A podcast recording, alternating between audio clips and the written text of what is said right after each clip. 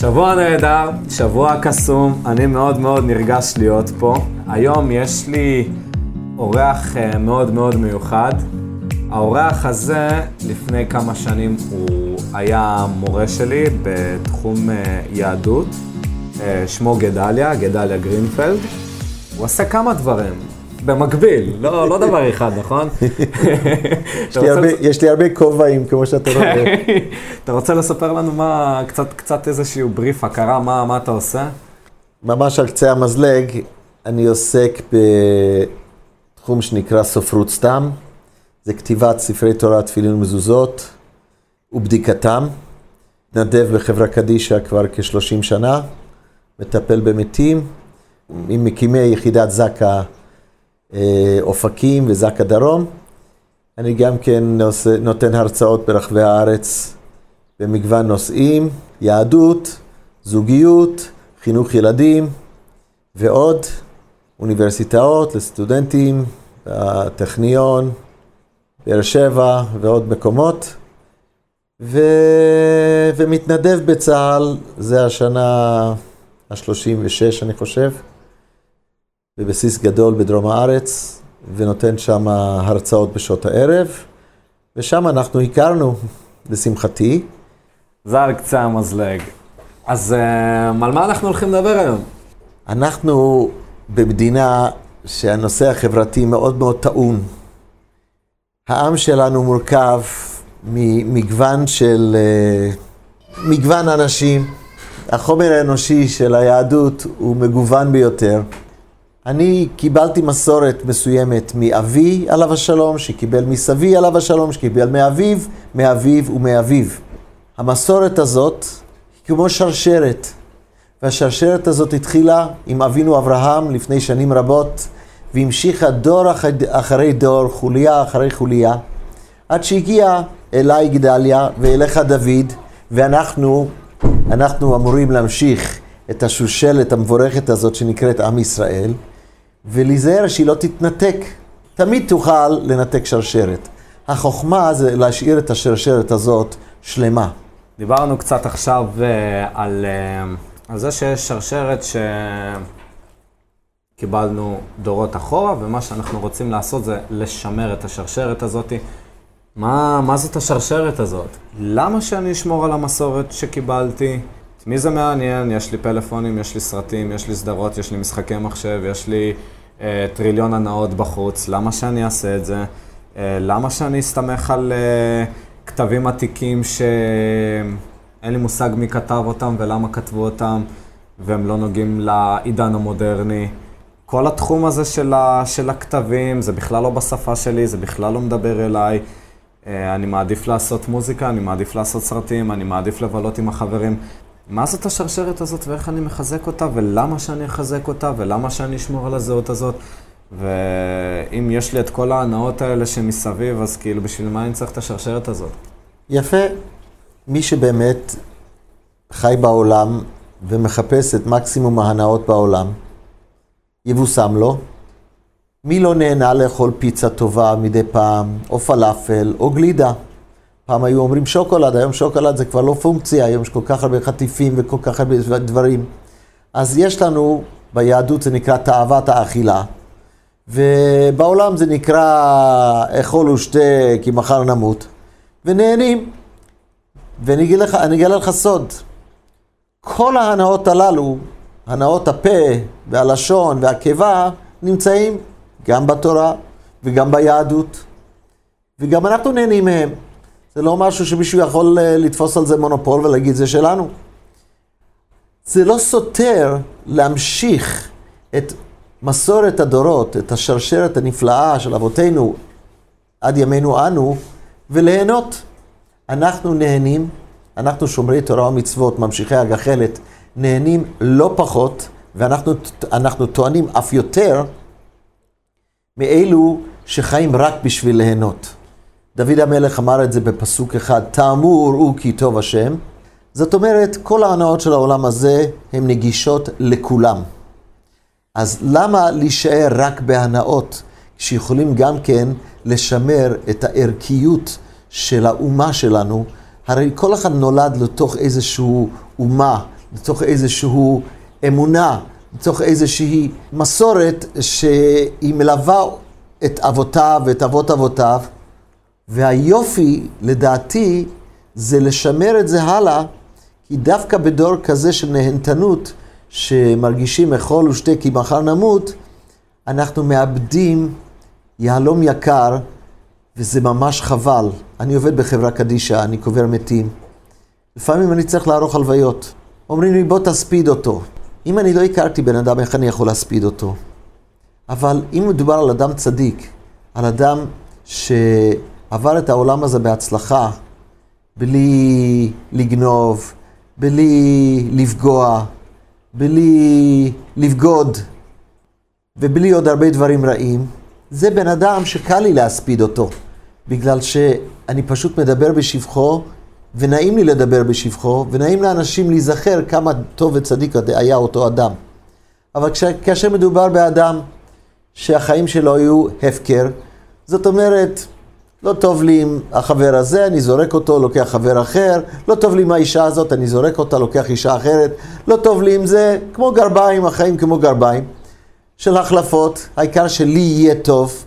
אדם כזה מסוכן בעולם, כי הוא מוכן להקריב של, על מזבח ההנאות שלו את כל העולם. כולם כעפר הארץ בשבילו, והוא לא, לא יודע להחשיב ולכבד את הזולת. אחד כזה, איך אני אספיד אותו? אז אני אומר שתי משניות, אומר קדיש, שם אותו באדמה, אני גומר את הסיפור. זה שם באים ההספדים האלה של הנכדות. הוא אהב את הים, והוא אהב את, שייקספיר, והוא אהב את, אה, אני יודע מה, בטהובן. אם זה ההספד שלו, שיהיה בריא. אבל באמת, כשאפשר אחרי 120 להגיע לבור עם הישג כזה, שכולם מהללים ומשבחים אותך על מעשיך הכבירים, חסדיך לאומה, חסדיך לחברה, תרומתך לעולם, אין יותר יפה מזה.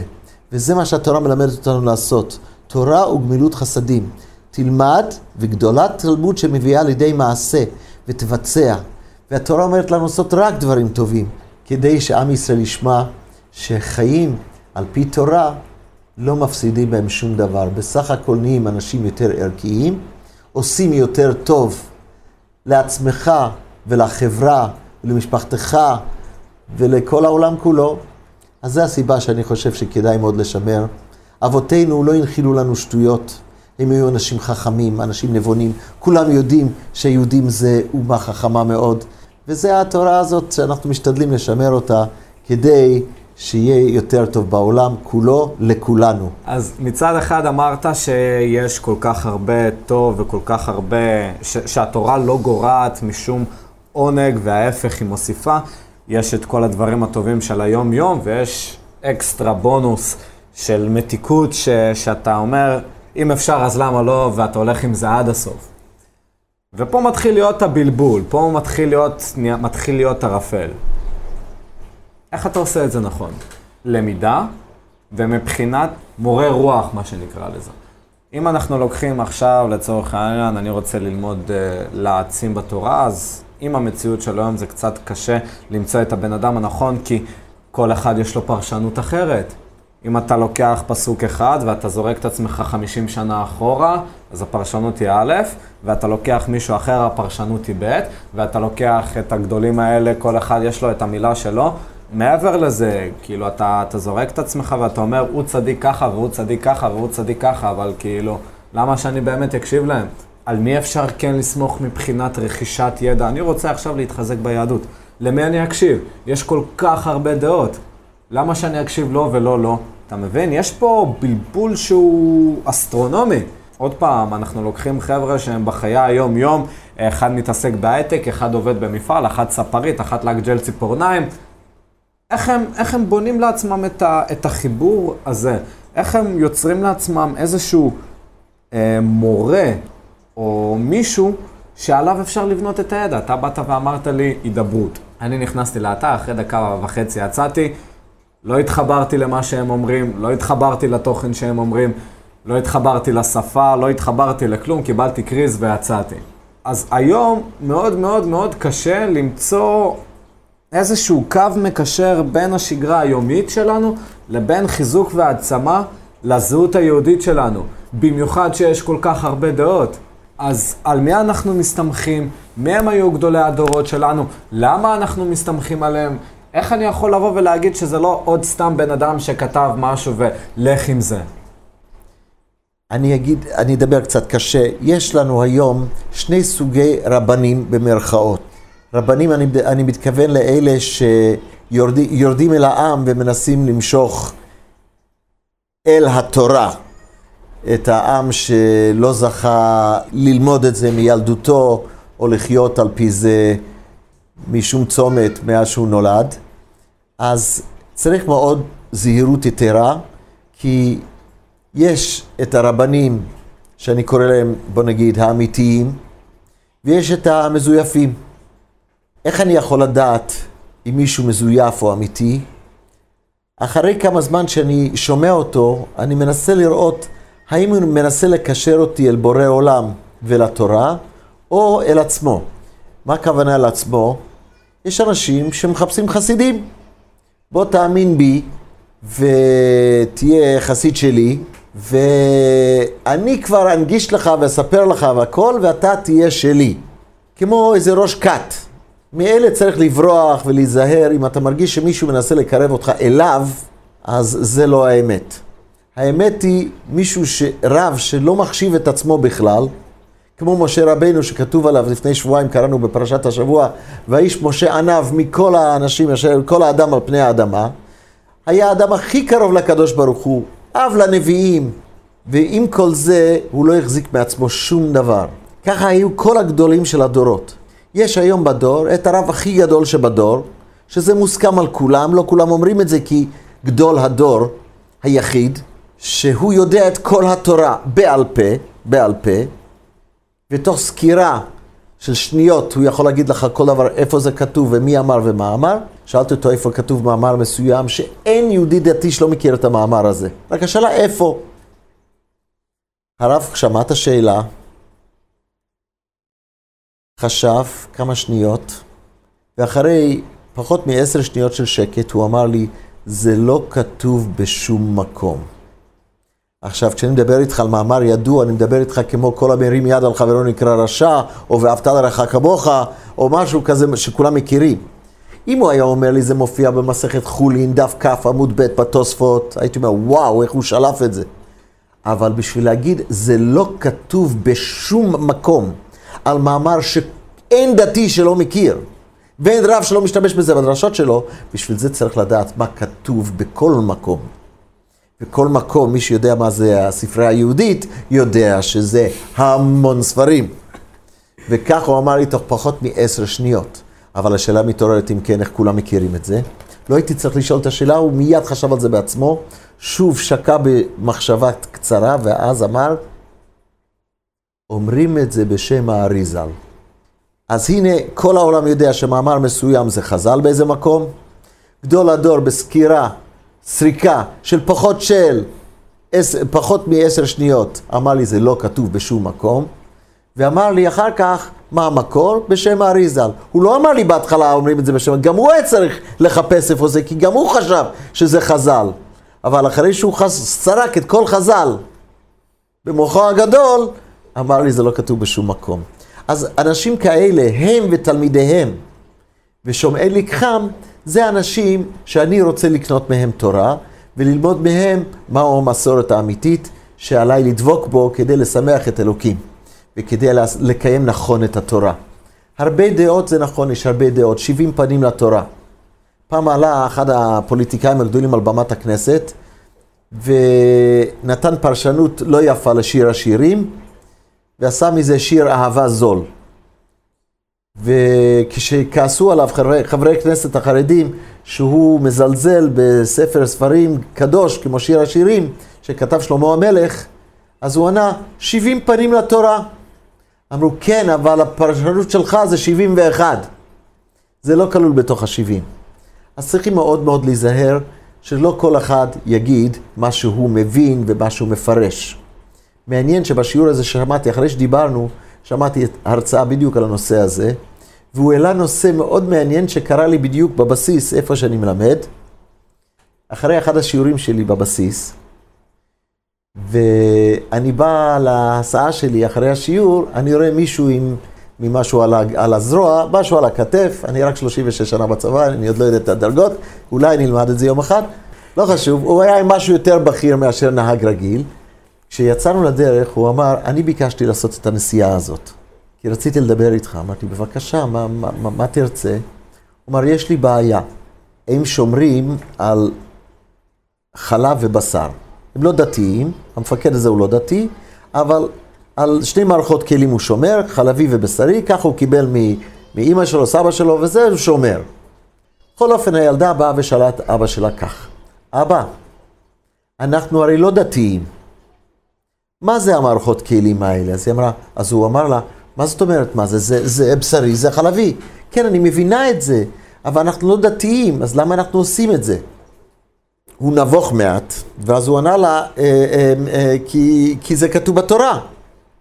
אז היא אמרה לו, איפה זה כתוב בתורה? אז את זה הוא זכר, זכר כנראה מהבית ספר הדתי כשהוא למד פעם. הוא אמר, כתוב לא תבשל גדי בחלב אמו. אז הוא אמר, אה, חיכיתי שתגיד לי את, ה, את הבלוף הזה, את הפסוק הזה עם הבלוף הזה. המורה שלנו היום סיפרה לנו על הבלוף הזה. אז הוא היה נבוך, מה, מה, מה המורה אמרה? היא אמרה שפעם בארץ כנען, לפני שבני ישראל הגיעו לארץ כנען מארץ מצרים, היו פה הכנענים הקדומים, והיה להם כל מיני פולחנים של פעם, של עבודה זרה. ואחד הפולחנים הפרימיטיביים שלהם היה שהיו מבשלים גדי בתוך החלב של האימא. והאימא הייתה רואה איך מבשלים את הגדי שלה בתוך החלב שלה, וזה דבר ממש ברברי. אז התורה שהיא הומניטרית, היא מזהירה את בני ישראל, אתם תבואו לארץ כנען ותראו כאלה מנהגים ברברים, אל תבשלו גדי בחלב של האימא, זה דבר ברברי, זה דבר לא הומניטרי, אל תעשה דבר כזה. מה יצא? שבאו אחר כך הרבנים, והם חיברו כל מיני פרשנויות, בשר, חלב, לא לאכול בשר וחלב, לא לבשל בשר וחלב, לא למכור בשר וחלב. מה הקשר בשר וחלב? כתוב פה פשוט, לא תבשל גדי בחלב עמו. זהו, ועד היום הם שומרים בשר וחלב, איפה זה כתוב בתורה? ככה אמרה המורה החכמה של הבית ספר האזורי. אמר לי המפקד, אני לא כזה דיביל, אבל לא ידעתי מה לענות לה, תעזור לי, מה אני אענה לה? אנחנו היינו באמצע הדרך בין הבסיס לבית. הכביש הוא כביש חשוך ו- ושחור, אם אתה עשית את הדרך הזה פעם, בטח תדע. ושדות, ואין שם תאורה, ורציתי להגיד לו, אני חושב שאולי אתה כן קצת דיביל אם אתה שולח את הילדים שלך לבית ספר כזה שמלמדת כפירה ומלמדת נגד כל מסורת אבותיך, אולי אתה כן קצת דיביל, רק פחדתי שיזרוק אותי החוצה באמצע הדרך וזה ממש לא נעים שם להישאר בחושך. אז חשבתי מה להגיד לו, והשם שם לי בפה את המילים הבאות. אמרתי לו כך, זה לא קשור לדיביל או לא דיביל. אתה שומר כשרות בגלל שאבא שלך עשה ככה, וגם אבא של אשתך, ההורים של אשתך, סבא שלך, וסבא וסבתא משתי הצדדים, וסבא וסבתא משתי הצדדים של אימא של, של אשתך. וככה כל דורי הדורות, בכל העדות ובכל היהדות, בכל המדינות, ככה שמרו בשר וחלב, על פי הפסוק, לא תבשל די בחלב אמו. וזהו הפירוש המסורתי, המקובל, בתורה שבעל פה, לפסוק לא תבשל די בחלב אמו, ולא ההבלים שאמרה אותה מורה שלא יודע מי המציא אותם. זה אפילו לא ב-71 פירושים של התורה. אין כזה פירוש. אז מה שאתה צריך להגיד לבת שלך זה פשוט דבר כזה. תראי, אני לא יודע מאיפה המורה שלך לקחה את הפירוש הזה על הכנענים הקדמונים. אני לא שמעתי את זה אף פעם. ההורים, ההורים שלי לא שמעו את זה אף פעם. ההורים של אימא לא שמעו את זה אף פעם. ודורי דורות, כל עם ישראל, שאומרים בשר וחלב, בגלל שבפרשנות המסורתית של התורה שבעל פה, שמפרשת את התורה שבכתב, כתוב שהפירוש של הפסוק הזה מדבר על בשר וחלב. ואני לא מאשים את המורה שלך, אולי היא גדלה באיזה קיבוץ או באיזשהו מקום, ששם לא נתנו להם את הפירוש המסורתי, ולכן היא אמרה את זה.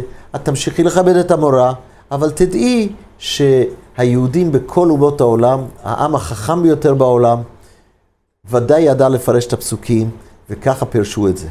ולכן אנחנו שומרים על זה. אז יש דברים שאנחנו מנחילים אותם הלאה לילדים שלנו, בלי להבין אולי, אבל אנחנו פשוט עושים את זה כי ככה עשו אבותינו ואבות אבותינו, ואנחנו נמשיך עם זה, אפילו שיש הרבה שטחים אפורים שאנחנו לא כל כך מבינים ולא כל כך ברורים, אז ודאי שאנחנו מבינים שיש דברים שאנחנו לא מבינים. יש הרבה דברים שאנחנו לא מבינים, אבל יש מי שכן מבין, ומי שמבין אומר לך, תיזהר, תיזהר. ואם נשמע להם, חוכמת חיים הזאת תעזור לנו להמשיך ולחיות גם אנו.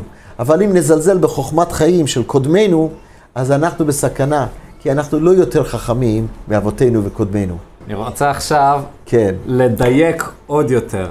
איך אנחנו עושים את ההבחנה בין uh, אותם uh, רבנים בתחפושת לבין אנשים שבאמת אומרים דברים ששווה להקשיב להם? למה שאני אקשיב להם? למה שאני אקח uh, בחשבון את, uh, את מה שהם אומרים?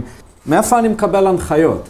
בין אם זה בימים של היום, uh, למה שאני אקבל את ההנחיות מגדולי דור uh, שנים אחורה? מה הם מבינים מהחיים של עצמם? למה שאני אקשיב להם? מי הם? מה הם? בסדר.